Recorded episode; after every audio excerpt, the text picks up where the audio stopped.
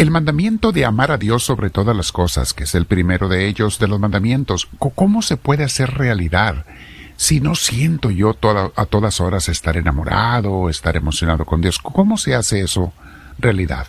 Bien, vamos a ver una manera, mis hermanos, el día de hoy, en que podemos practicar este mandamiento, y no es nada complicado, y nos va a ayudar a crecer en nuestra vida espiritual, o sea, en nuestra unión y amistad personal con Dios. Pero antes te invito a que te sientes, mi hermana, mi hermano, en algún lugar con tu espalda recta, tu cuello y tus hombros relajados. Vamos a respirar profundo y dejar que Dios nos llene de su paz, porque vamos a invitar al Espíritu Santo a entrar en nosotros.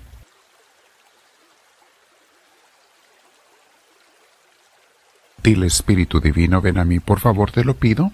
Te necesito, ilumíname y guíame durante esta meditación y la oración con que voy a seguir, porque quiero dedicarte un tiempo, Señor, hoy como cada día. Mínimo media hora diaria contigo sin interrupciones. Mínimo. Quiero hacer eso, Señor. Ayúdame, guíame en esa buena intención que tú mismo me inspiras para hacerlo bien. Respiro profundo,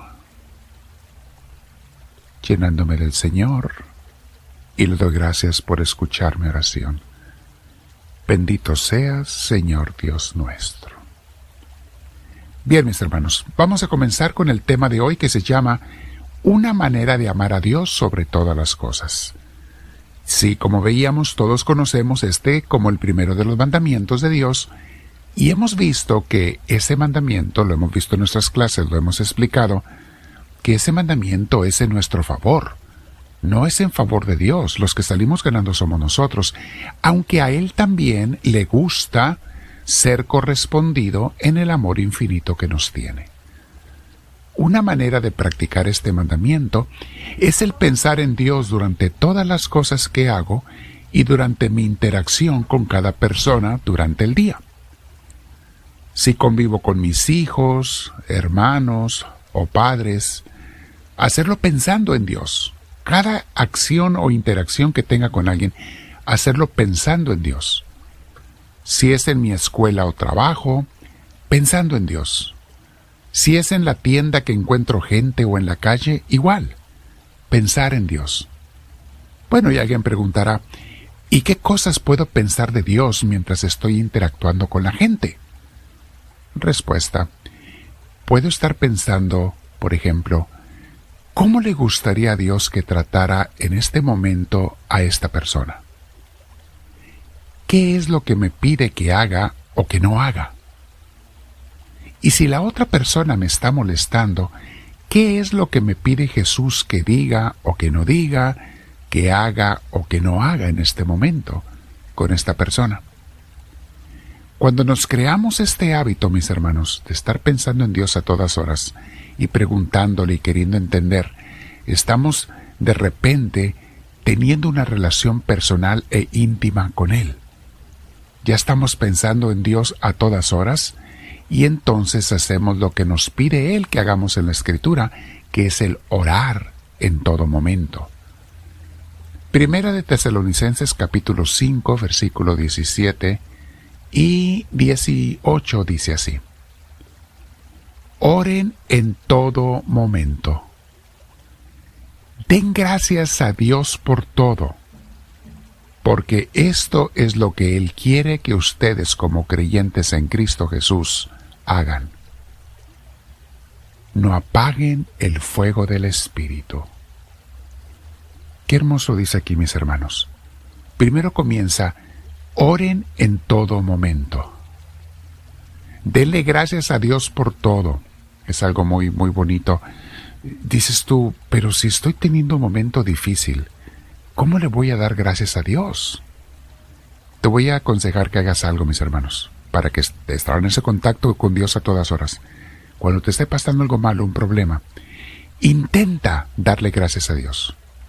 Dices tú, ¿cómo? Ok, dile, Señor, no entiendo lo que está pasando, pero de antemano te doy gracias porque sé que algo bueno vas a sacar para mí. No sé, no me gusta lo que está pasando, incluso hasta me molesta demasiado, depende de lo que sea. pero sé, Señor, que tú vas a hacer algo en mi favor y por eso te doy gracias. Por eso dice el versículo siguiente, no apaguen el fuego del Espíritu para que Dios se mantenga contigo, o sea, tú y Él unidos en las buenas y en las malas, a todas horas en común unión, en comunión. Inténtalo, mi hermana, mi hermano, y vas a ver lo que pasa. Porque ya desde el momento que comienzas a orar, te empiezas a conectar con Él y Él te comienza a transformar también las emociones, los sentimientos. Cuando traemos un coraje, mis hermanos, ponte a platicar con Él incluso con, un, con respeto claro, pero desahógate con él y dile, Señor, estoy enojado por esto. Estoy molesto, molesta por esto. Hazlo en silencio, en oración, allá tú en algún lugar. Y en tu corazón habla del Señor. Y vas a ver lo que pasa. Abres las puertas de tu alma, de tu corazón que estaba ofuscado y de tu mente, las abres las puertas para que entre Dios y Dios comienza a entrar. Y cuando Dios entra a tu persona, a tu ser, hay milagros, hay maravillas, hay cambio. La tormenta se convierte en calma. La oscuridad se convierte en luz brillante. La tristeza en serenidad y paz. El enojo y el coraje en calma también. Inténtalo. No me lo creas, mi hermana, mi hermano. Inténtalo, hazlo y, y compruébalo por ti mismo. Luego nos dice la palabra de Dios también en Efesios capítulo 6, versículo 18. No dejen ustedes de orar. Rueguen y pidan a Dios siempre, guiados por el Espíritu. O sea, no dejen de orar, rueguen y pidan a Dios siempre, guiados por el Espíritu. Manténganse alerta, sin desanimarse, y oren por todo el pueblo santo. En Filipenses también nos dice San Pablo, den gracias a Dios por todo, a todas horas. El dar gracias a Dios, mis hermanos, es quizá la oración más pura, es una de las más puras y más grandes. Está la de alabanza también a Dios.